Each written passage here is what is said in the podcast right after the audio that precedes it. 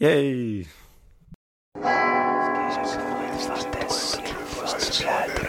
Karpiowy podcast. Witam wszystkich bardzo serdecznie w kolejnym odcinku Karpiowego Podcastu, na który musieliście czekać bardzo długo.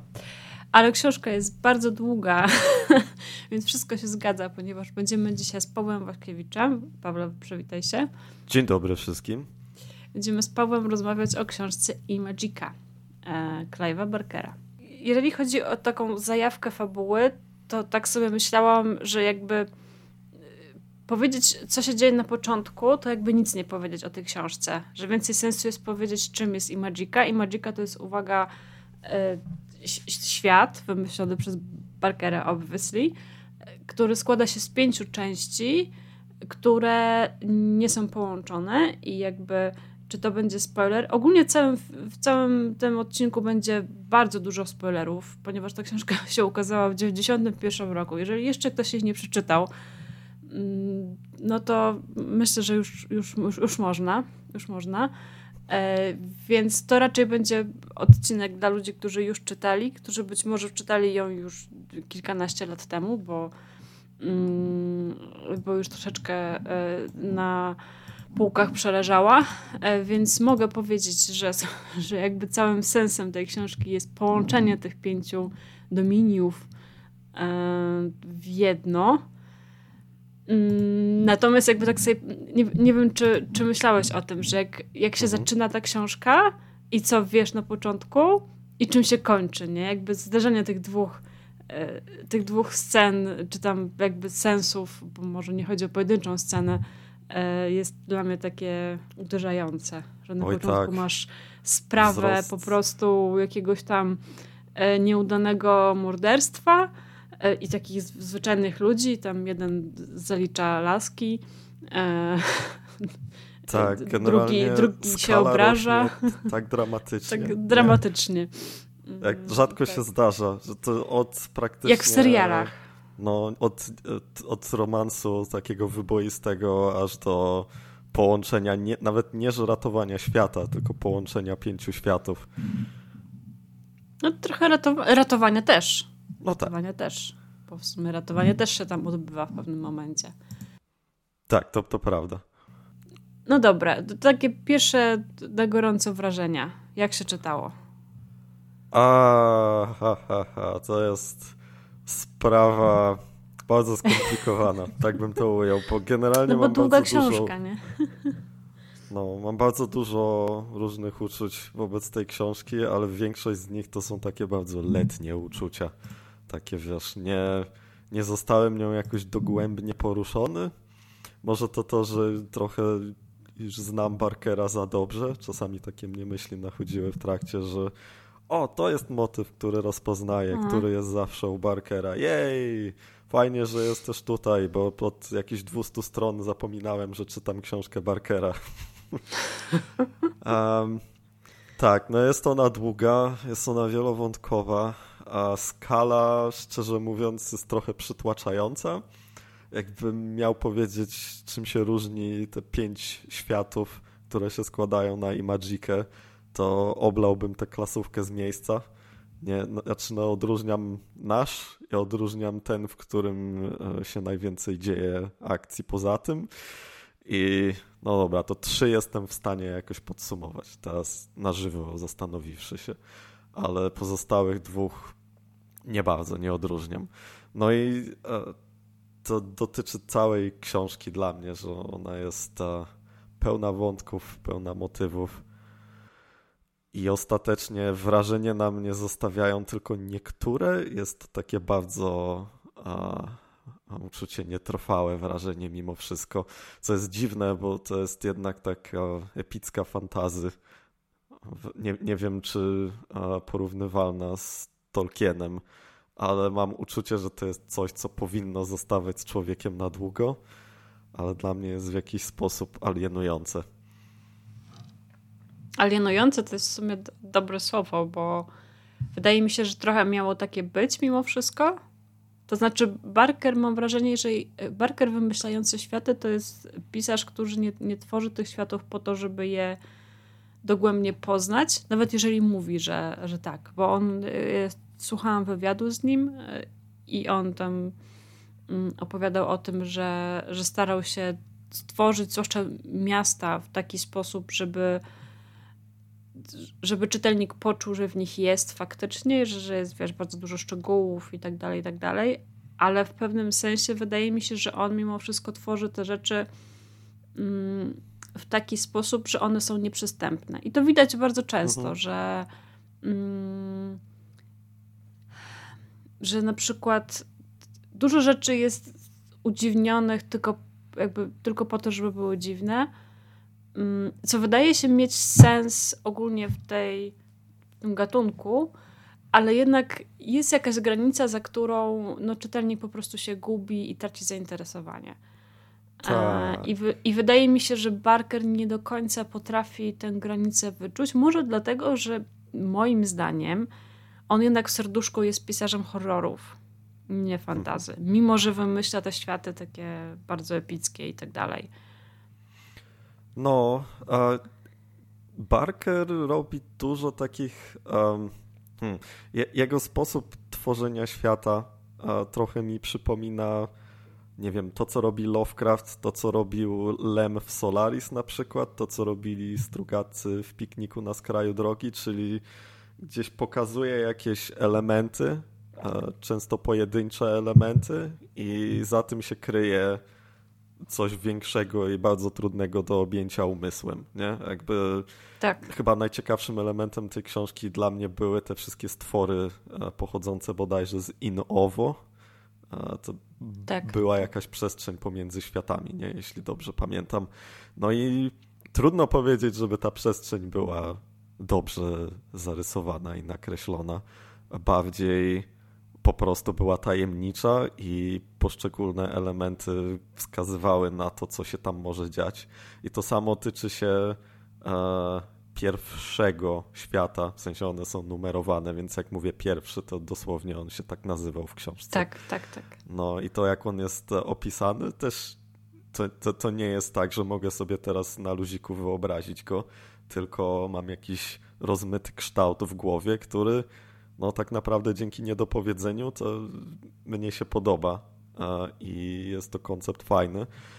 To, gdzie mam problem, to jest to, że e, te bardziej konkretne miejsca, które oni odwiedzają i w których spędzają czas, to są takie bardzo standardowe w sumie. Jakby nie, nie czuję w nich e, nic szczególnego, nie czuję, że to jest odrębny świat, zwłaszcza, że wszyscy mówią po angielsku tak czy inaczej, więc. E, hmm, to swoją jest, drogą. No, to jest najbardziej chyba niefortunny element dla mnie. Wszyscy mówią po angielsku wszędzie. Tak. Tak, jeszcze gdyby. No bo, no bo jakby jednym z tych e, światów jest, e, jest nasza Ziemia, i nawet na Ziemi jest języków bardzo dużo, bardzo różnych, ale akurat angielski po prostu ta, ma taką siłę przebicia, że się przebił do wszystkich pięciu światów, nie? Tak, jakby u nas to tak. jest bez problemu do wytłumaczenia kolonializmem i tak dalej, ale co, co się działo tam? Czemu tam jest to główny język, nie? Tak, tak. Znaczy dobra, no ja się z takich rzeczy nie czepiam, bo mm, no, za dobra, możemy zawiesić niewiarę. No. E, chociaż, chociaż mogło być to lepiej wytłumaczone w tym sensie, że akurat postać Gentla mogła rozumieć te języki. E, w sensie, wiesz, jakby nie byłoby nic dziwnego w tym, gdyby on znał wszystkie języki świata, a przynajmniej je wszystkie rozumiał. A tak, to nawet jest, e, nawet jest w jednej scenie wspomniane, że mówił językami. Co nie ma chyba potem żadnego znaczenia dla przebiegu fabuły, a swoją no, drogą tak. to, by, no, to by dobrze tłumaczyło, czemu jest w stanie mówić e, ze wszystkimi mieszkańcami tych światów. A z kolei Judith by nie mogła mówić, nie? Jakby tu, u niej by to nie miało sensu. No hmm. dobra, jakby to jest mały szczególik w ogromnej książce. Natomiast no, ja ogólnie nie jestem fanką fantazy właśnie z tego względu, że takie, jeżeli, mam wrażenie, że to też jest typowe chyba dla pewnego okresu tworzenia fantazji, a może mi się wydaje, naprawdę tutaj troszeczkę będę e, płynąć, bo absolutnie nie, nie uważam, żebym się za bardzo znała na tym gatunku.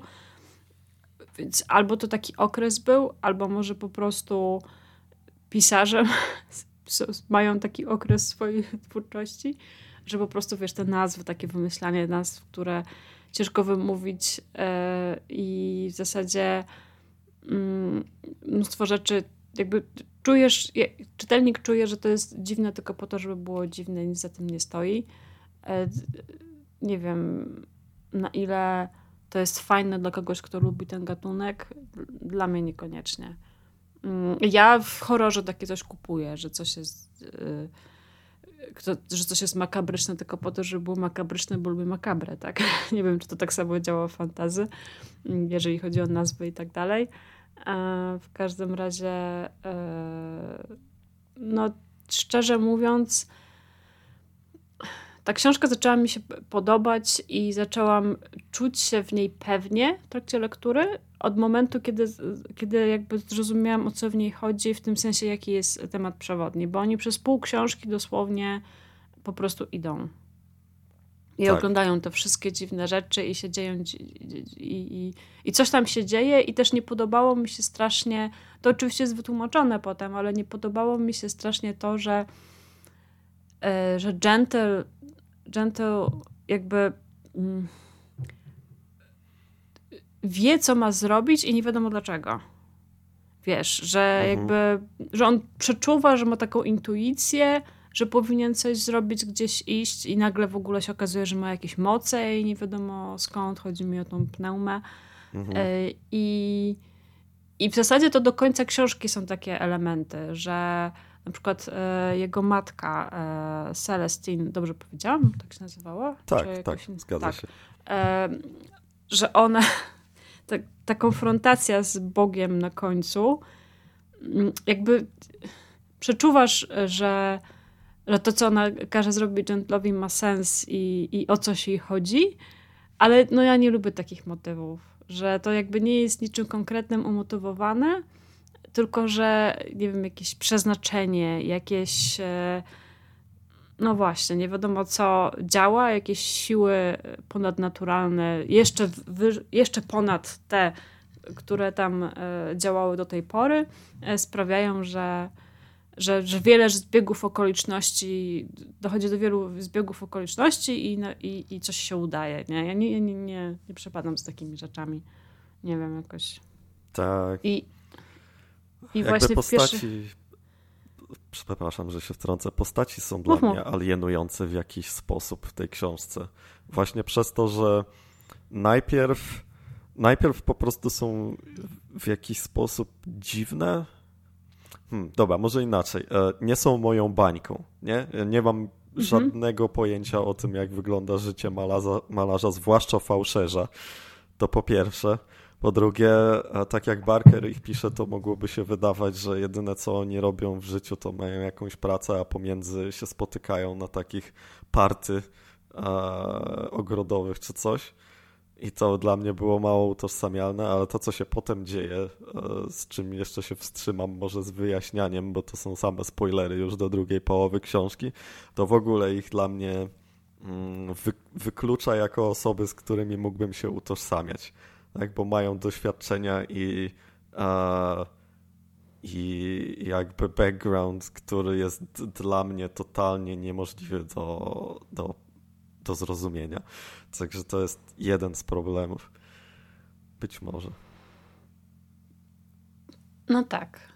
Jakby mm, główne postaci, z, e, jakby to powiedzieć, powstały, zostały urodzone, zrodzone w taki sposób, że nie ma najmniejszej w ogóle możliwości, żeby e, jakoś się z nimi identyfikować. E, chyba, że chyba, że spróbujemy wejść na poziom wyżej analizy e, tych postaci. To może wtedy.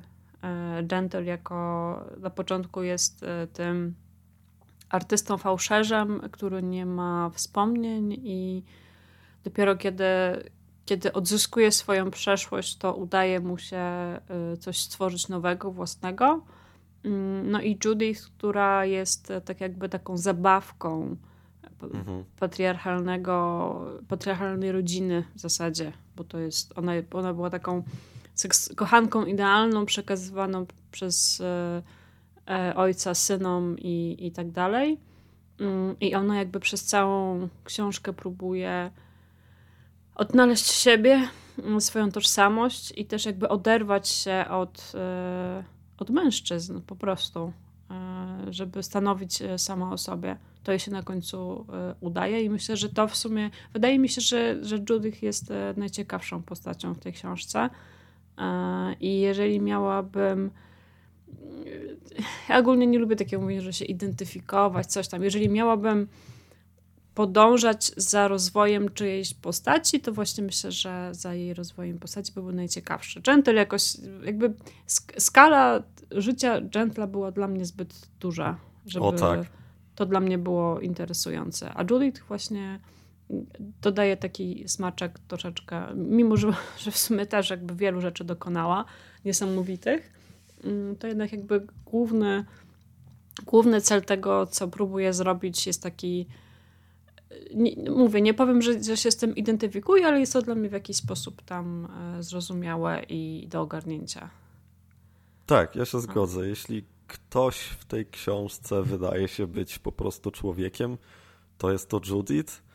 Um, miałem wrażenie w niektórych przynajmniej scenach, że jej zachowanie jest trochę bardziej podyktowane fabułą niż, e, nie wiem, charakterem czy czy po prostu ludzkim, ludzkimi uczuciami, ale spoko.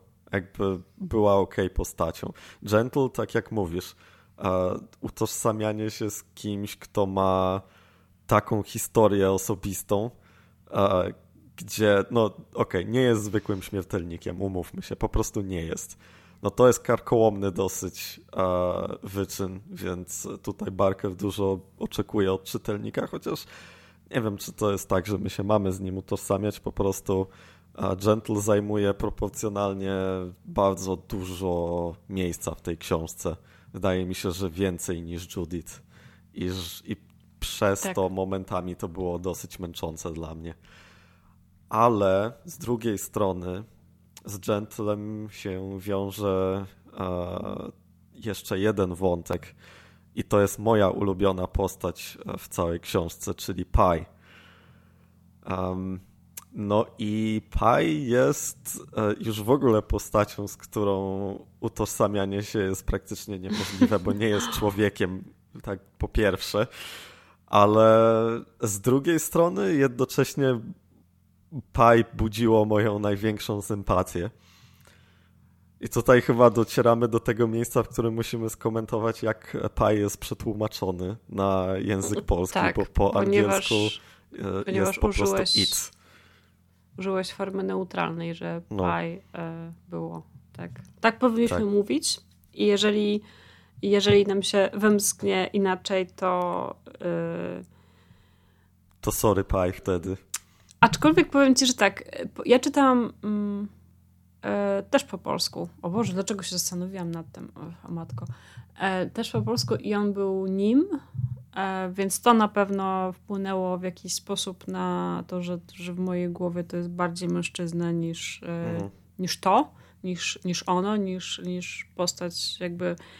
Powiedzieć, że niebinarna to jest za mało, zdecydowanie. Tak, nieludzka on, przede wszystkim nieludzka i nawet jak na, jak, nawet jak na Imagikę bardzo wyjątkowa, y, ponieważ jakby, bo on był mistyfem i mistyfy rodziły się, w ogóle całe jakby plemię mistyfów zostało y, zgładzone, e, a nawet jeżeli, a nawet jak, jak, jak, jak żyli, y, jak, jak żyło to plemię, to mistyf się rodził raz na kilka pokoleń. Także jest absolutnie wyjątkową postacią. Um, ale powiem ci, że słuchałam podcastu po angielsku na temat Imagiki i oni też y, odruchowo mówili he. Mhm. Także to chyba jakoś jest ciekawe z czego to wynika, bo jakby w oryginale to jest it. tak. Więc dlaczego oni uznali, że to jest bardziej mężczyzna? Może coś im się narzuciło z. Nie wiem. No właśnie, w sumie ciekawy wątek. Dlaczego można by było pomyśleć, że to jest mężczyzna e, w oryginale? Znaczy, a... wydaje mi się, że to przynajmniej w moim wypadku to jest kilka a może czynników. A Gentle jako, jako. A właśnie, a Gentle na początku widział w nim mężczyznę też chyba. Wydaje mi się, że ten Charlie, który go, e, który je wynajmuje jako płatnego zabójcę, najpierw widzi, e, widzi Paja jako czarnego mężczyznę. I to jest pierwsza scena, w której Paj jest wprowadzony i w związku z tym to może narzucać. A po drugie, e, jeszcze dwie rzeczy. Ja czytałem po angielsku w ogóle, ale E, od momentu, kiedy mi powiedziałaś, że w polskiej wersji e, zaimki są męskie, myślałem, że to mi się narzuciło, a potem myślałem, że może jeszcze narzuciło mi się to, że myślę o tej postaci jako o sposobie Barkera na przemycenie quasi-gejowskiego wątku do książki. Mm, tak, właśnie chciałam powiedzieć, że, że ciekawe, czy właśnie nie z tego to wynikało, że jakby odruchowo myślimy, że Gentle to jest taki drugi Barker, no bo to tak trochę tak jest, nie? że jeżeli mężczyzna pisze o, jeżeli w książce mężczyzny główna postać jest mężczyzną, to myślisz, że jest takim trochę, trochę autorem. Mm, no i jakby wszyscy wiemy, że on jest gejem i, i może z tego to też wynikało. Tak, jeszcze gdzieś tam się cały czas przewija w mojej głowie to, że Barkerowi notorycznie te wątki homoseksualne e, wycinano w jakiś sposób, czy to wydawca mu odradzał, czy to producent filmowy mu mówił, że pod żadnym pozorem w filmie nie może być e, takiego wątku. Także może to jest to, taka autosugestia, znaczy taka sugestia dla mnie wynikająca z, ze zbyt dobrej znajomości postaci autora, ale nie wiem, może po prostu w jakiś sposób Pa jest mimo wszystko napisane trochę jak mężczyzna, tak stereotypowo, no. Nie wiem. Ja myślę, że, że to też mogło tak być. Eee, tak. Ciekawy wątek na pewno. Na pewno trudno jest e, czytać. E...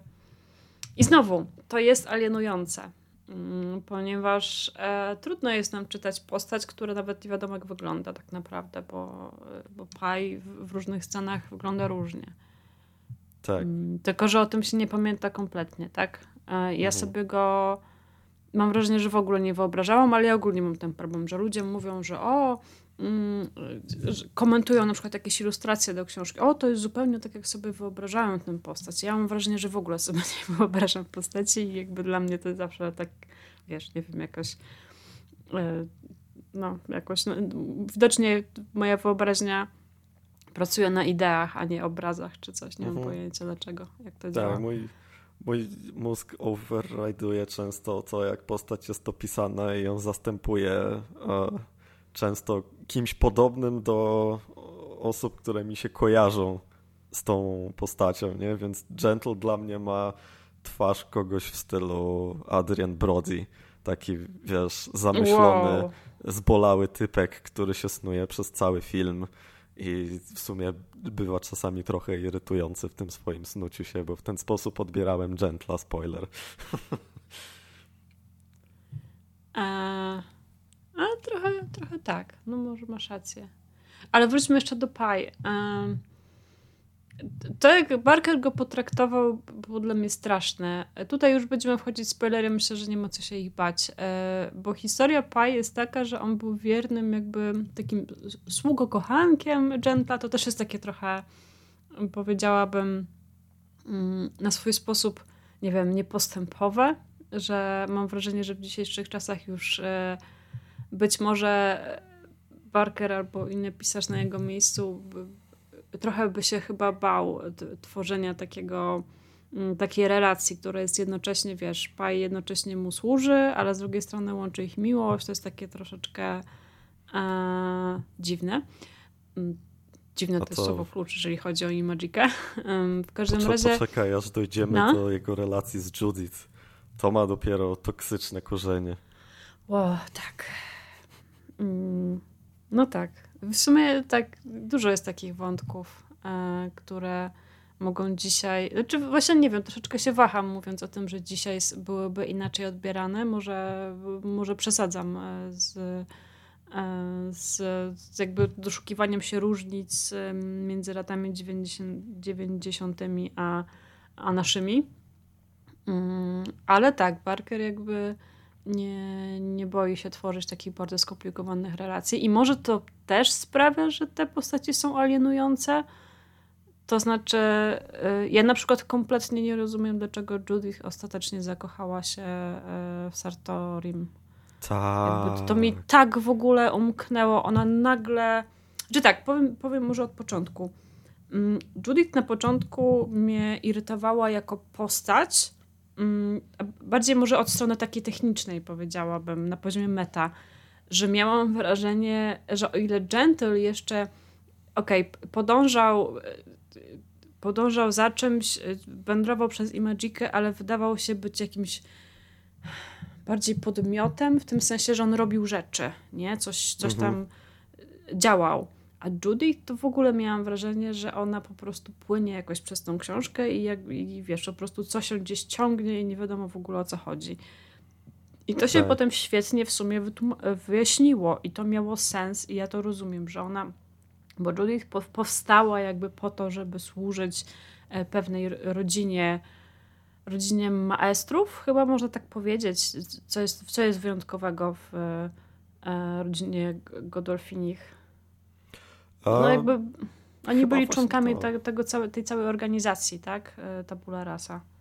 No mhm. i ona, i co więcej, jakby jej pierwowzór służył temu, a ona to w ogóle jest kopią tego, tej, tej oryginalnej e, Judith, o ile ona w ogóle się tak nazywała. Chyba tak, chyba jakby imię zostało skopiowane razem z postacią. Mm, więc nią w ogóle, cały, cały w ogóle wątek tego, jak ona była z tym Oscarem, dobrze pamiętam. Przepraszam, miałam w ogóle, jeżeli chodzi tak, o tak. imiona, to, to dramat e, u mnie zawsze jest. I tak, w ogóle z, z, związek z tym Oscarem był tak strasznie upiorny, w tym sensie, że, że tak kompletnie nie rozumiałam w ogóle, co tam się dzieje, czemu ona nagle się w nim zakochała. No a potem to się wyjaśniło, bo jakby to był jakiś. Znaczy, wyjaśniło się w tym sensie, że, że istnieje w niej coś takiego, co sprawia, że ona jest jakby ich taką. No, seksualną służącą. No, inaczej chyba tego nie można. E, e, taką... Znaczy, właśnie, seksualną służącą, ale jednocześnie oni ją kochali a ona mhm. ich. Tam jest miłość, tylko taka wywołana czymś, jakąś magią. To jest ma jakiś element żony ze Stepford, nie? Że to nie ma naturalnego e, źródła, tylko... Chociaż z drugiej strony tak do końca chyba nie wiemy, czy, czy ona została stworzona, bo mnie się wydawało, że ona tak jakby została sklonowana, dlatego że Gentle chciał się z nią, e, chciał się nią podzielić z Godolfinem. Tak, ale pierwowzór był jakby przekazywany. E, A to prawda. Nie. Mhm. Czy, czy ona była przekazywana? Wydaje mi Czy nie. ona dopiero była przekazywana? Aż Och, tam było zamieszanie to z tymi klonami. Och, to, to był moment książki, który był trudno przyswajalny, także prze, przepraszam wszystkich sfrustrowanych, którzy rozumieją. E, każdym razie fajnie, że to się wyjaśniło, bo do pewnego momentu mnie to trochę frustrowało, bo nie byłam pewna. Tak wiesz, przeczuwałam gdzieś tam w środku w Czesiu, że, że być może rządzą nimi jakieś siły, które jeszcze nie są jakby ujawnione. Ale tak nie mogłam się doczekać, kiedy zostaną ujawnione, bo mnie to irytowało, że oni tak, wiesz, idą gdzieś nie wiadomo po co i dlaczego ich tam gdzieś mhm. ciągnie i ta Judy to była po prostu taką, wiesz, taką szmacianą lalką, którą tam przeciągają różne osoby do siebie, nie? Mhm. I fajnie, że książka kończy się tym, że Judith sobie odrzuca ich wszystkich w cholerę. To jest super dla mnie. Tak. Mm, odnajduje własną tożsamość, e, tożsamość w sumie matki. E, I jest tam powiedziane, że ona odchodzi do swojej rodziny mm, i tworzy coś zupełnie nowego. E, Także, także tak, także postać Judith generalnie mi się bardzo podobała, ale od pewnego momentu. Tak jak tak cała, cała książka mi się generalnie podobała, ale dopiero od momentu, kiedy jakby kiedy się okazało, kim jest Gentle, kim jest Judith i w ogóle do czego to dąży. I ten tak. cały wątek z pojednaniem, jak się pojawił e, i już wiedziałam, kim w ogóle jest ten, ten upiorny y, Bóg z pierwszego, y, z pierwszego Dominium i, i tak dalej, to, to dopiero, dopiero jak, jak, jak, jak ten świat przestał być taki szczegółowy, tylko zaczął mieć taki ogólny zarys, to mi się ta książka zaczęła podobać. Tak, kiedy zamiast tego całego world buildingu się wyłoniły tematy, a tak. Ta, nawet to nie jest podtekst. To, to, w tym wypadku nie jest podtekst, to jest dosłowny tekst książki, a, że ona jest o a, trochę o wa walce z patriarchatem, nazwijmy to, ale trochę o wojnie płci. Generalnie taka moc, mocno feministyczna ona jest pod pewnymi względami. Niekoniecznie współcześnie feministyczna, natomiast e, natomiast e, ten Bóg, który jest ojcem Gentla, jest ewidentnie białym facetem przy władzy, którego trzeba od tej władzy odsunąć po to, żeby ludziom na świecie żyło się lepiej. To raczej jest nie dość, że oczywiste, to jest wprost powiedziane. Um, trochę mnie z, z, tej perspektywy zastanawiało to e, wahanie się pod koniec, czy, te, czy to połączenie światów powinno się wydarzyć, czy nie powinno się wydarzyć, bo miałem gdzieś tam w głowie zakodowane, że e, zachowanie podziału równa się status quo, czyli to, co służy E, Hapexa Mendiosowi i, generalnie patriarchatowi, a przywrócenie e, jakby łączności światów, że w tym momencie symbolizuje właśnie równość. I to wahanie było z tej perspektywy dziwne, ale ostatecznie mam wrażenie, że głównie chodziło o to, żeby wszyscy zaczęli myśleć i kwestionować to, co robią i... Znaczy, wahanie wynikało z tego, że oni podejrzewali, że, że, że dążenie mm, do pojednania mm, jest e, temu Bogowi na rękę, ponieważ wtedy będzie mógł zniszczyć ten świat.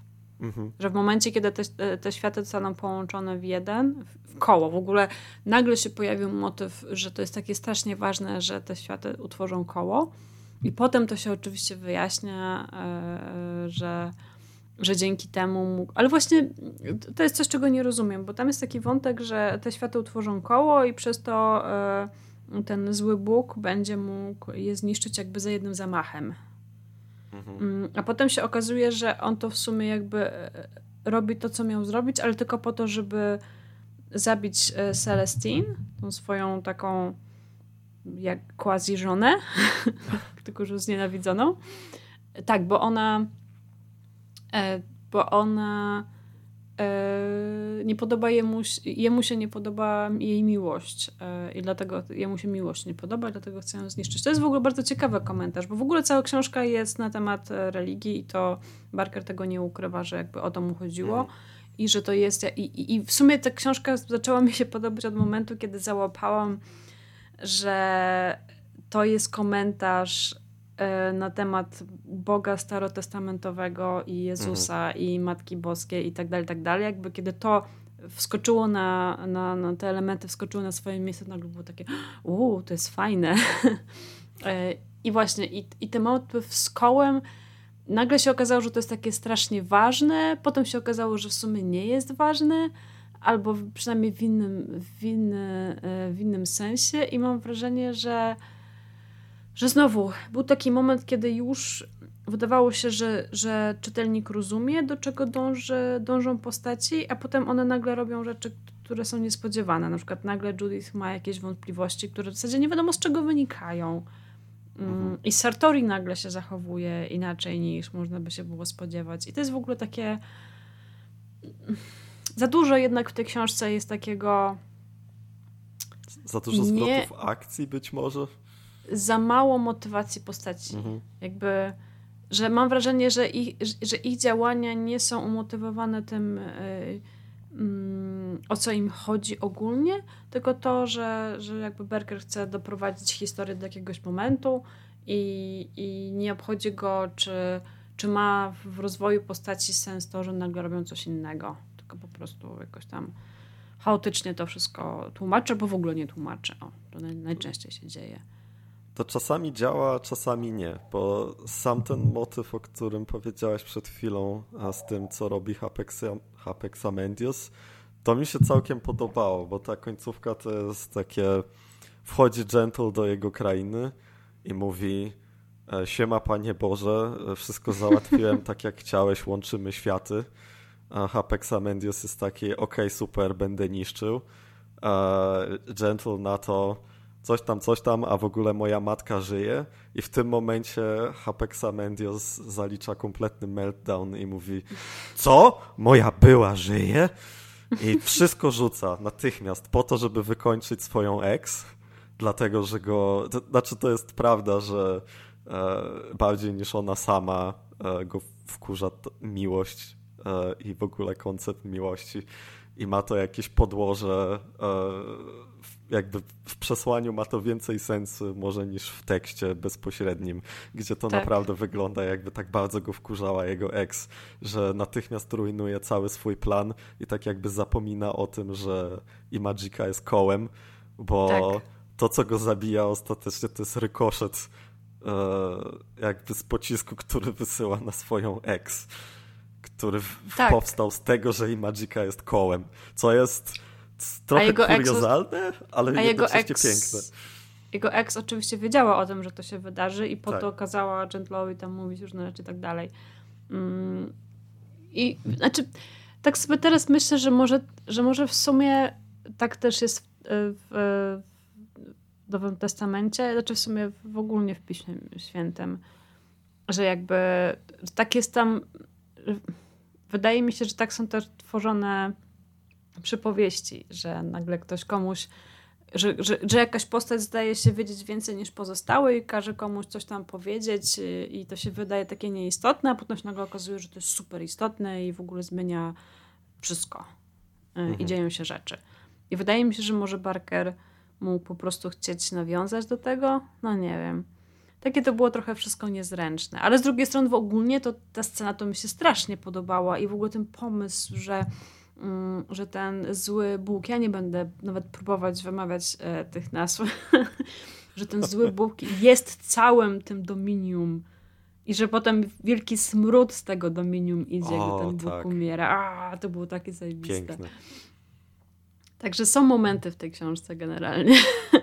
O tak. Nie, w tej książce jest pełno momentów takich czysto barkerowskich, gdzie serduszko rośnie i miłośnik tego horrorowego Barkera no nie wiem, mnie się strasznie niektóre podobały. Jest taka scena zupełnie, zupełnie nieistotna, gdzie Sartori torturuje jakiegoś typa przy użyciu stworka z in-ovo i ten mhm. stworek mhm. wczepia się e, temu typowi w, w ciało, jakby takimi odnóżami i e, wchodzi z nim w symbiozę emocjonalną, nazwijmy to. Tak. I tortura nie polega na wczepieniu stworka, tortura polega na wyjęciu stworka, bo wtedy typowi jest niesamowicie e, źle i smutno z powodu jego braku.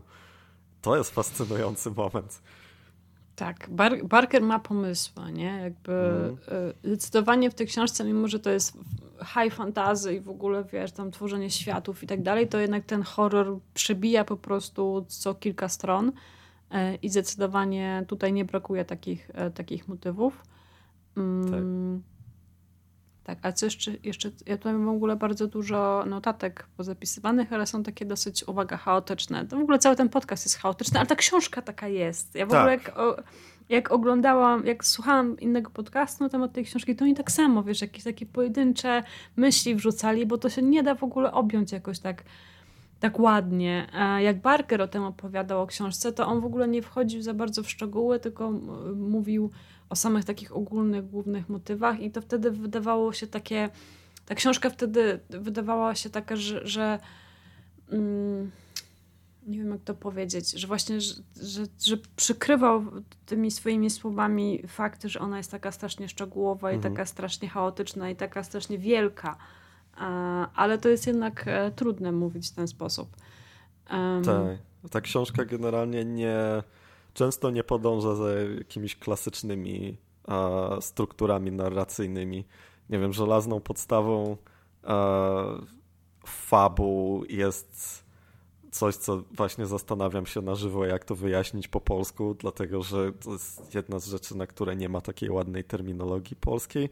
No jest setup i jest payoff, nie? czyli coś najpierw się wydarza, co pozornie nie ma większego znaczenia, potem jest przypomniane gdzieś tam e, w trakcie książki i gdzieś blisko końca następuje payoff, czyli okazuje się, że to miało ogromne znaczenie, albo co najmniej, że ten element był potrzebny po to, żeby na końcu się mogło wydarzyć coś ważnego.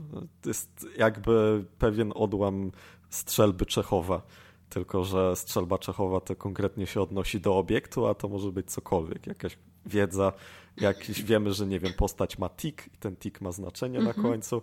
No i tutaj jak popatrzysz, to w sumie to się dzieje niby, ale często jest zaburzone. Jak na przykład... Nie, to się w ogóle nie dzieje. A, czy... A czasami się dzieje, jak ten na przykład Chica Jackin, ten typek, którego on spotyka no w, a, przy, przy, przy tym a, portalu Wybielu? jakby do pierwszego wymiaru. Aha, nie? nie? Ten taki mag, który, gdzie Gentle nie tak. wie na początku, kto to jest. I my go najpierw spotykamy jako maga, Potem chyba jest dopiero scena taka wspomnieniowa, w której Gentle sobie przypomina, że znał innego typa, z którym e, próbowali razem z całą bandą w ogóle ludzi przeprowadzić połączenie światów. I ten, temu typowi powiedział, że o, zaczekaj na mnie 200 lat i potem się znowu spotkamy i spróbujemy jeszcze raz. I potem jest trzecia scena, w której znowu się spotyka z tym Jackinem i on mówi, a w ogóle to ja jestem tym typem, któremu kazałeś czekać 200 lat i, I mnie nie poznałeś. Jest, I to jest prawdopodobnie jedyny, jedyny moment, kiedy takie rzeczy się dzieją. Tak, to jest chyba jedyny moment i on jest zupełnie na odwrót. Najpierw spotykamy typa, potem, potem jest dopiero setup, jakby już tak. po spotkaniu tego typa. Spotkanie z nim to nie, nie jest jakby przypomnienie setupu, ale wciąż to, to nie jest ta kolejność. Bo jeśli przyjmiemy, że setupem jest e, dopiero to wspomnienie, to wtedy nie ma żadnego przypomnienia, tylko od razu jest payoff. Od razu jest scena, w której Gentle jest taki, a okej, okay, to ty jesteś tym typem. No, co, coś tutaj ale... nie podąża klasyczną strukturą po prostu. Ale generalnie bardzo mi brakowało w tej książce takich rzeczy, żebym ja mogła rozpoznać, że a to było i że to miało sens. Jakby nie, po mhm. prostu rzeczy się dzieją jakby e, coś, coś nabiera sensu w danym momencie i w danym momencie od razu jest, jest payoff. Jakby to wszystko jest mhm. takie, mm, nie ma właśnie takiej struktury, żeby, żeby dało się połączyć pewne elementy z początku z tymi na końcu. E, tego mi bardzo brakowało w sumie w tej książce, bo ja jednak lubię. I w sumie nawet miałam, pamiętam, że jak myślałam o tym podcaście, to miałam skomentować, że ja w tej chwili tłumaczę książkę, gdzie jest bardzo dokładnie przemyślana i, i w zasadzie każdy taki drobny element wspomniany na początku, e, później jest właśnie ten, ten payoff, pojawia się później i się okazuje istotny. E, I mnie takie rzeczy jarają i szkoda, że w tej książce tego, tego jednak brakowało ale z drugiej strony jakby jestem w stanie zrozumieć um, istotę i powab może takiego innego tworzenia historii, która jest jakby, która pokazuje, że rządzą nami jakieś nieznane siły, które sprawiają, że co, czego byśmy nie robili, to, to dojdziemy do jakiegoś momentu, który jest tam w jakiś sposób przeznaczony. No nie mhm. wiem, może fani fantazy lubią takie rzeczy. Mam wrażenie, że w tym gatunku jakoś częściej się pojawiają takie motywy, że bohater jakby czuje, że musi, że musi gdzieś się pojawić mhm. i coś zrobić. I zresztą nawet Barker powiedział w wywiadzie, że cała ta książka jest y, o. I tutaj jest po angielsku powiedziane yearning. I yearning mhm. to jest taka mm, tęsknota, takie pragnienie, trochę też pożądanie. W ogóle pożądanie to jest jakby jeden z głównych motywów tej książki i to w ogóle nie dziwi, bo to jest Barker. U Barkera zawsze jest jakiś seks, nie? Tak. I chciałam w ogóle powiedzieć, że scena, że, że w tej książce jest najlepsza scena seksu, jaką czytałam ever.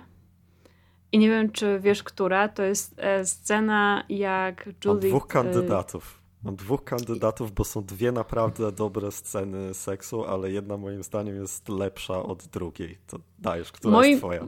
Moim zdaniem e, najlepiej opisana scena e, seksu to była jak Judith Sartorim i on mhm. użył jakiejś magii i ją niby zjadał. Mhm. I to było tak napisane sugestywnie i tak w ogóle sam pomysł yy, tak jakoś przemówił mi do wyobraźni, że to była jedna z, ze scen, gdy faktycznie sobie to jakoś tam wyobrażałam. I mm, no świetnie to było napisane. Bardzo, bardzo mi się podobało. Znaczy w ogóle tam mało seksu w tej scenie seksu było, ale mm, samo, samo wyrażenie tego niesamowitego pożądania między nimi e, było, było świetne. I może trochę właśnie z tego wynikło później to, że ona niby się w nim zakochała, chociaż dla mnie to było takie strasznie naciągane generalnie. A twoja to ulubiona? A to jest mój numer dwa, to co opisałaś. A, mój kurczę. numer jeden to jest e, chyba jedna z pierwszych, kiedy Pai przychodzi do Gentla na początku książki jako Judith. I Gentle nie wie o tym, że to nie jest Judith, ale czytelnik czytając absolutnie może być pewien. I wtedy jeszcze nie wiemy, kim jest Pai. Jakby patrząc z perspektywy, to Pai nie jest straszną istotą, w związku z tym to nie jest jakaś scena szczególnie pełna napięcia z tej perspektywy, ale kiedy się nie wie, to no de facto jest to scena gwałtu, to po pierwsze, bo e, tak. Gentle nie wie, e, z kim się zadaje. Jest to cokolwiek takie surrealistyczne i dziwne i po prostu powiedziałbym, że bardzo duży suspens w tej scenie powstaje. I wiesz, jakby sceny seksu w ogóle w horrorze to się często kojarzą z e, horrorem klasy B, gdzie one służą po prostu. E, Pornografii? No, właściwie pełnią taką funkcję, tak? Żeby czytelnik się dobrze bawił, żeby się podniecił tak. i tak dalej. A w tym przypadku było całkiem sporo, ze trzy sceny seksu, jak nie cztery w tej książce. I mam wrażenie, że każda z nich e, pełniła funkcję narracyjną, nadrzędną, taką, że e, nie ma. Nie, nie wyobrażam sobie kogoś, kto to czyta i mówi: O, to był, to był seks po to, żeby był seks. Tak, nie, seks jest w ogóle istotnym tematem tej książki. To po pierwsze seks i płeć, a po drugie te sceny były naprawdę dobrze wpasowane i każda z nich miała jakiś rodzaj suspensu wbudowany ta, o której ty mówisz, też była naprawdę dobra, no bo też jest to e, w sumie w sumie jest to też wariant tej pierwszej sceny, bo to też jest jakiś rodzaj gwałtu, bo Judith nie ma pojęcia, tak, tak. że Sartori to nie jest ten człowiek, e, z kim ona myśli, że śpi. No, także to, to są... I, I zobacz, że znowu mamy wątek czegoś, co... Mm, znowu mamy wątek, który mógłby dzisiaj być inaczej odbierany niż e, był kiedyś nie? Że jakby w...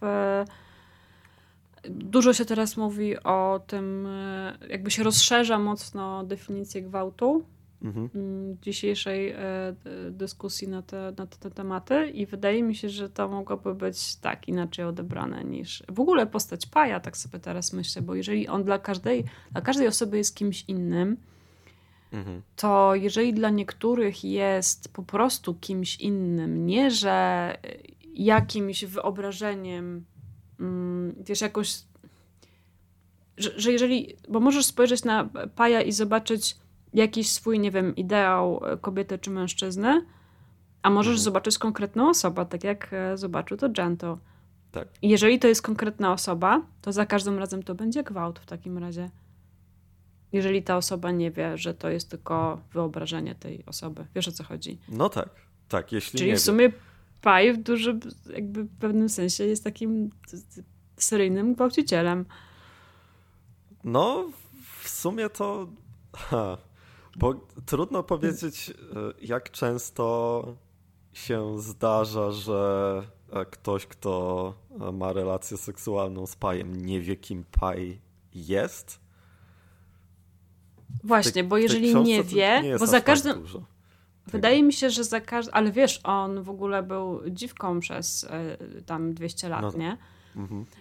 I raczej nikt nie wiedział o tym, że jest mistyfem, bo to było na mhm. Ziemi, więc jakby tam magia jakby jest. E, nie, istnieje, ale nie mówi się o niej, e, o jej istnieniu, nie? Mhm.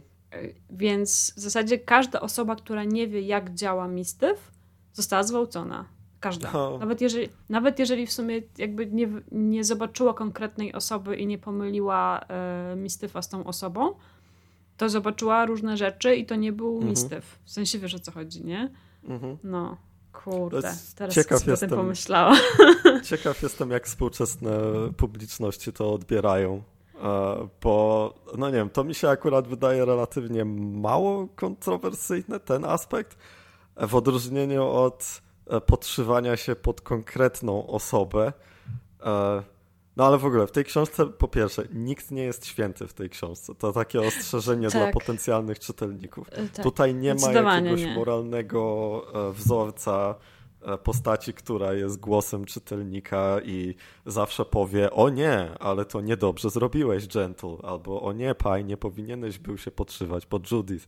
Nie, nie ma czegoś takiego. Generalnie jest duże spektrum moralnej szarości i dużo rzeczy, które postaci robią są nawet w bardzo oczywisty sposób złe i niemoralne, ale książka im to wybacza prędzej czy później, bo generalnie Barker mam wrażenie ma duże zrozumienie dlatego, że ludzie są niedoskonali jak diabli. I to było bardzo wyczuwalne w, w Kabalu, któregośmy wcześniej omawiali, a tutaj jest chyba pociągnięte nawet do większego ekstremum, bo jakby istnienie Sartoriego e, jako postaci, jakby on istnieje tylko dlatego, że Gentle klonując Judith nie mógł się powstrzymać od zgwałcenia jej, kiedy spała. Tak. I to jest, tak. To jest nasz bohater, przypominam. Nasz typ, z którym spędzamy chyba z 70% książki. Więc jeśli jako Który jest wielkim, no... E, wielkim pojednawcą, tak, tak. tak. Bardzo spoko koleś. Tak. Znaczy nie, ja nie chcę sugerować tutaj, że Barker go chce przedstawić jako tego dobrego, bo wydaje mi się, że absolutnie nie, nie, tak nie. nie jest. Barker jest świadom tego, że pisze postaci, które są bardzo skomplikowane i moralnie e, mocno wątpliwe, wątpliwe momentami, ale nie wiem, dla mnie to powodowało, że ta książka była ciekawsza, bo Gentle był w jakiś sposób taki średnio lubialny dla mnie od początku, jakby nie wiem, może to to, że się wpasowywał w stereotyp e, Lovelasa, szowinisty i tak dalej. I kiedy się dowiadujesz, że w sumie esencją jego sytuacji obecnej, powodem, dla którego większość z tych rzeczy się dzieje, jest to, że świnia nie mógł się powstrzymać od jednego wyjątkowo wątpliwego aktu, no to to jakoś strasznie pasuje. I to, że też ślepo chce wykonywać wolę Hapexa Mendiosa, nie? kiedy e, jakby wszystko wskazuje na to, że ten Bóg jest e, cokolwiek podejrzany, to też mi do niego pasuje. Że gdyby nie Judith, on by się nie zastanowił nad tym, co robi i popełniłby poważne błędy. Nie, nie jest inherentnie e, zły w tym sensie, że nie ma złych intencji, co jest moim zdaniem bardzo realistyczne i to jest coś, co Barker dobrze rozumie, że może być, może być e, centralną postacią ktoś, kto jednocześnie może być interpretowany jako czarny charakter i jednocześnie jako bohater, dlatego że ma jedne i drugie cechy. I to może być też powód, do którego jakby kolejna rzecz, która sprawia, że nie identyfikujemy się z tymi postaciami. Tak. Bo trudno się identyfikować z kimś, kogo no, no, trudno się identyfikować z kimś, kto w sumie jest gwałcicielem, tak? tak? Ale też trzeba zauważyć, że w sumie Judith też jakby nie była zwyczajną kobietą. Ona miała coś w sobie takiego, że działała na mężczyzn w taki sposób, że nie potrafili się oprzeć, nie? A Więc to, to też jest, takie... Czy to jest określone pytanie... jako jej jakaś magiczna cecha w książce? no nie prostu... jest, ale wiele rzeczy jest nie, niedookreślonych w tej książce, nie? Mhm. Więc no to jest wszystko takie ale Barker lubi takie rzeczy i to w sumie jest w nim na pewno ciekawe i na tak. swój sposób realistyczne, bo, yy, bo w sumie w życiu tak jest, że ludzie nie są albo tylko dobrzy, albo tylko źli, a czasami robią złe rzeczy, bo im się wydaje, że to będzie dobre, tak? Albo nie dostrzegają zła w swoich poczynaniach. Ja mogę jakby od ręki mogę e, dać argument e, osobom, które tę książkę uwielbiają i teraz nas słuchają i są e, zdenerwowane, że tak narzekamy w pewien sposób na to, że te postaci nie są łatwe do utożsamiania się. E, no bo poniekąd Barker osiąga tutaj coś ważniejszego, czyli te postaci e, można zrozumieć. Można zrozumieć ich zachowanie, co jest czasami ważniejsze od tego, czy można się z nimi utożsamiać. Więc tego znaczy- absolutnie nie kwestionuję. To jest prawda. Znaczy ja ogólnie nie uważam, że trzeba się utożsamiać z postaciami e, filmów czy książek. Nawet rozmawiałam z Szymasem e, kiedyś o tym, chyba przy okazji e, tego filmu mm, Do Ostatniej Kości. Że, i, I często zauważam, że ludzie tak e, krytykują na przykład postaci jakiegoś filmu, Ostatnio mi się to chyba w trzech podcastach zdarzyło, że ktoś krytykował, że o, bo te postacie to są takie, mhm. że one tak nie do końca są dobre. Mm, I, I, ciężko się z nimi utożsamiać. No mhm. ale jakby, ale, ale, co to za argument? Jakby, nie wiem, mi się wydaje, że to nie jest wymóg, że w literaturze czy w filmie postać taka centralna to musi być ktoś, kto jest dobry. Nie ma e, nic gorszego niż świętoszek E, ale nawet, nawet nie, ale, że nawet nie świętoszek, ale właśnie była. Szymas krytykował e, postać właśnie z, z tego filmu do ostatniej kości, że o, bo ona taka wie, że niby chce się tam uwolnić od tam, no nie chcę jak tam oczywiście spoilerować, jakiegoś tam ciężaru, ale tak naprawdę to mm, zabiera się, jakby krytykował jej moralność, nie? Że mhm. Zabiera się za to w zły sposób e, i nie jest do końca jakby moralna. No ja mówię, no dobra, no okej, okay, jakby zgadzam się z tym, a gdzie tu jest jakby, co tu jest złego w tym? No ludzie nie, nie zawsze są moralni. I to nie tak. znaczy, że nie mogą być bohaterami filmów, książek i ogólnie sztuki. Tak, narracyjnie to no. nie jest w żaden sposób problem. A jakby tak. jest to tylko kwestia tego, czy e, czytelnik jest skłonny wytrzymać z tą postacią 900 stron i czy cały czas będzie tą postacią zainteresowany. I tutaj w Imagice dla mnie to było na skraju. Miałem momenty, gdzie już miałem naprawdę dosyć i jakby postaci nie były jedynym dla mnie problemem. Głównie to chyba jest to, że ja jako czytelnik moim najmniej lubianym aspektem literatury jest chyba world building. Jakby nie interesuje mnie tak. budowanie światów nieistniejących zazwyczaj i wchodzenie w takie szczegóły i zwiedzanie miast i tak dalej, i tak dalej. Lubię jak to jest e, szybko zrobione i nie zwraca uwagi. W Imagice było trochę zbyt jakby zbyt w centrum uwagi być może dla mnie. Natomiast e, nie chcę tutaj sugerować, że jest to zła książka. Jest to bardzo obszerna książka, jest to bardzo skomplikowana i trochę bałaganiasta książka, a totalnie rozumiem kogoś, kto ją uwielbia. I postaci tak samo. Jeśli ktoś się z nimi utożsamia nawet, bo nie wiem, ma jakieś doświadczenia, zna ludzi, którzy popełnili błędy życiowe i tak dalej, i to w jakiś sposób z nim rezonuje, jest to dla mnie całkowicie zrozumiałe, bo to jest Barker i mam wrażenie, że każdy ma opowiadanie albo książkę Barkera, którego, która do niego trafi najbardziej. O, tak się usprawiedliwie po szybkości.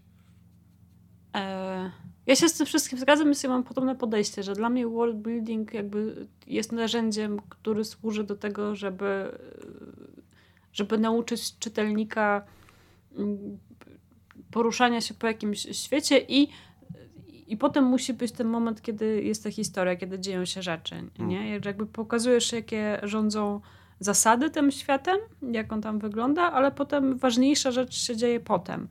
A tutaj jednak e, w sumie nie poznajemy zasad, e, które rządzą Imagiką. To jest dla mnie największy problem, że ja mam wrażenie, że te zasady to wiesz, że już, już ci się wydaje, że wiesz jak to działa, a za chwilę się okazuje, że jest zupełnie inaczej, albo się pojawia jakiś element, e, który to wszystko zaburza. Ale jeżeli chodzi jeszcze o te postaci, to tak sobie myślę, że w sumie jest to jakiś, że faktycznie może jest to jakiś element dojrzewania, kiedy zdajesz sobie sprawę z tego, że że ludzie e, nie dzielą się na dobrych i złych, no to taka w sumie oczywista rzecz, ale że jakby że moment, w którym jesteś w stanie zrozumieć, że nie, że, że czasami ludzie robią złe rzeczy, mimo że są dobrzy, to w sumie jest e, bardzo mm, takie rozwijające spojrzenie, mhm. powiedziałabym. I tutaj tego jest bardzo dużo. E, więc tak. I jeszcze chciałam powiedzieć, że że zobacz, to są lata 90., to jest sam początek, 91 rok. W ogóle tak na marginesie powiem, że ta książka w ogóle powstała w 16 albo 14 miesięcy, w zależności od tego, w jakim wywiadzie Barker o tym mówił. E, I że podobno pisał to 7 dni w tygodniu po kilkanaście godzin wręcz, więc to jest bardzo takie, to miał wręcz obsesję na punkcie tej książki. Um, no i ta książka powstała, została wydana w 1991, a na swój sposób jest bardziej, bardziej zaawansowana w swoim postmodernizmie i swoim postmodernistycznym traktowaniu postaci e, niż te wszystkie próby obecne takiego, wiesz, tak jak, nie wiem, no ze Snape'em mi się to zawsze kojarzy, taki, że niby zły, ale w sumie to dobry mhm. i, i, i postmodernizm próbuje się bawić z takimi e, niby czarnymi bohaterami, e, e czarnymi charakterami, a tutaj mamy to, wiesz, razy tysiąc, nie? Tak. Że, kiedy... że nawet tak. Dużo ludzi, jak mówi o moralnej szarości w książkach, jak autorzy się reklamują tym, że coś, e, że nieoczywiste są u nich postaci i tak dalej, to często efekt końcowy dla mnie to jest taki, że każda postać w ich książce to jest łajza, z którą nie chcę mieć nic wspólnego. I ta szarość to jest dla mnie po prostu e, nieudana próba przedstawienia jakichś dylematów moralnych, które nie są dylematami. Po prostu są to postaci często niesympatyczne, z którymi nie chce się empatyzować. U Barkera to jest, e, to nie jest hasło reklamowe, nie mam wrażenia, że Barkera w ogóle się reklamowało czymś takim kiedykolwiek. U Barkera tak po prostu jest, że ludzie nie są oczywiści, ludzie mają... Ludzie mają różnego rodzaju odruchy, często zwierzęce, które mogą napawać odrazą, ale na koniec no, jakby na koniec pewne rzeczy stają się albo zrozumiałe przynajmniej, albo nawet mogą budzić tę pożądaną empatię, nie? Gdzie, e, nie wiem, Gentle mimo wszystko budził jakąś empatię we mnie e, od czasu do czasu. No, zwłaszcza na koniec. Na koniec no. już jest taką takim mędrcem wręcz, nie? Takim spełnionym po prostu tak. pojednawcą, który zrobił coś dobrego, no bo jednak ostatecznie zrobił coś dobrego. Tak, I zrobił odchodzi. coś dobrego, jest taki wyprany trochę z e, już emocji i w sumie zostaje sprowadzony już tylko do jednego ostatniego wątku, którym jest odnalezienie Paja. I to jest tak. to, co mu nadaje najwięcej człowieczeństwa, moim zdaniem, no bo to jest prosty wątek miłosny, mimo że z tak. istotą tak. z innego właśnie... wymiaru. I on wymienia jakby tą porządliwość, która sprawiała, że robił złe rzeczy, na miłość do, do, do Pai, e, mhm. e, która sprawia, że robi rzeczy dobre, to pojednanie i tak dalej, nie? Także, tak. no, to jest książka o miłości. To która to mi tego. ta miłość dobra wciąż jest e, totalnie porządliwa, tak swoją drogą. U Barkera nie ma nigdy takiej dychotomii, że seks równa się niemoralny, niedobry, a miłość czysta i tak dalej. Nie, nie u tak, niego tak. ta, ta ukochane, ukochana istota, którą, e, pa, którą Gentle ściga przez całą książkę, jest jednocześnie kochankiem idealnym, bo może mieć każdą postać. W związku z tym, tak. Aczkolwiek istotne było też to, że Gentle chciał poznać jego prawdziwą postać. Tak. Tak, to była bardzo ładna scena w ogóle, która pokazywała dobrą stronę Gentla. Tak. Mm. I może była takim momentem jego jakiejś przemiany, chociaż nie, mam wrażenie, że nie ma tutaj takiego typowego tego, wiesz, że jest jakaś tam postać, potem coś się dzieje pod wpływem y, tych wydarzeń, ta postać coś się zmienia. Jakby to tak się płynnie jakoś tam no. po drodze to, to nie jest taki ark typowy, że dzieje się wydarzenie albo dwa i, i postać zmienia swoje zachowanie, tylko taki bardziej życiowy, gdzie e, postać nabiera dystansu do tego, co zrobiła w życiu. Tutaj dzięki temu, że wymazał sobie pamięć na jakiś czas i ten dystans powoduje, że powoli coś tam zaczyna się w nim zmieniać. Ale to nie są jakieś zmiany takie karykaturalne, jakieś drastyczne, tylko po prostu tak, jakby to działało w prawdziwym życiu, kiedy człowiek zaczyna się zastanawiać nad tym, jak postępuje. No, sympatycznie. Dobrze I myślę, że, I myślę, że już będziemy kończyć, chyba że masz coś jeszcze do dodania, bo no tak w sumie ładnie podsumowaliśmy tę książkę. Tak, wydaje mi się, że można śmiało to skończyć, zwłaszcza, że baliśmy się chyba na początku, że będziemy strasznie na nią narzekać i ją szkalować, ale, a, ale a okazuje nie, nie tak się, że no, w sumie wyszło całkiem... E, może nawet kogoś zachęciliśmy do lektury.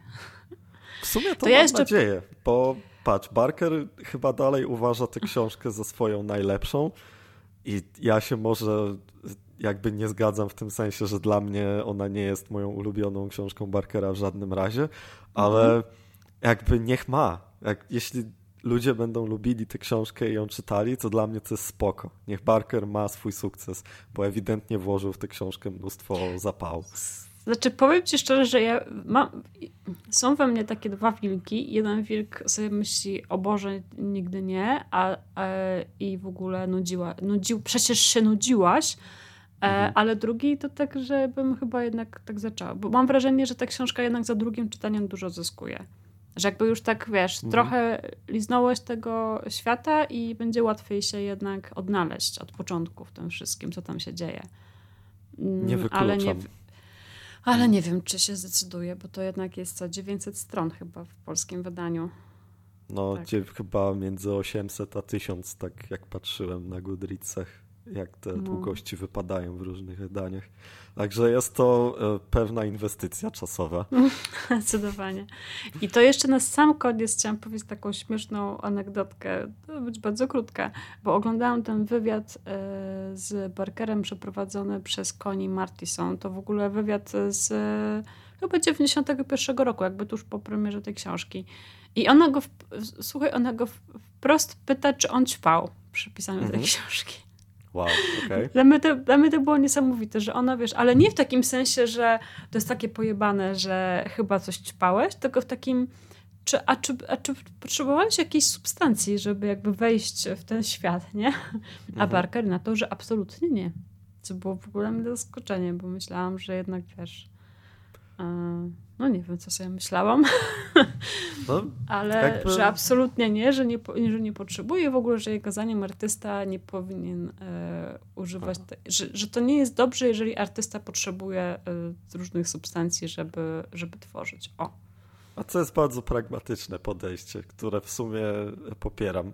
Znaczy nie w tym sensie, że uważam, że to jest źle, jak się używa narkotyków do podbicia sobie kreatywności. Z tym nie mam problemu, tylko myślę o tym, że pisanie to jest praca i że jeśli zdolność wykonywania pracy zależy od przyjmowania substancji, które jakby w dłuższej w, przy dłuższym stosowaniu mogą być szkodliwe, no to kurde, to jednak to są szkodliwe tak, warunki. Tak, tak. 16 czy 14 miesięcy y, y, przyjmowania różnych substancji mogłoby się jednak źle skończyć, nie? Dzień w dzień. Tak. Inna sprawa, że mówiłaś, że ile godzin dziennie on nad tym zapieprzał? No mówił, że kilkanaście, że pod koniec 16 godzin to w ogóle dla mnie jest kosmos, nie? Znaczy no wiadomo, właśnie. że to nie jest tak, że on siedział i pisał, może tam wymyślał różne rzeczy, może poprawiał, może coś tam, ale wow. Nie, no to, to jest i tak ciężka robota, więc e, jakby no. i tak Barker nie wychodzi tutaj na promotora zdrowego życia, bo zdecydowanie się przepracowywał. To był ten. 16 godzin to jest matczaka wizja dnia pracy, także nie polecamy. nie, po, nie polecamy. No dobrze, to tym pięknym akcentem na temat anegdotki, na temat substancji myślę, że będziemy kończyć. E, także dziękuję bardzo za wysłuchanie tego oczywiście długiego podcastu o długiej książce. E, dziękuję Tobie za rozmowę i do usłyszenia. Dzięki.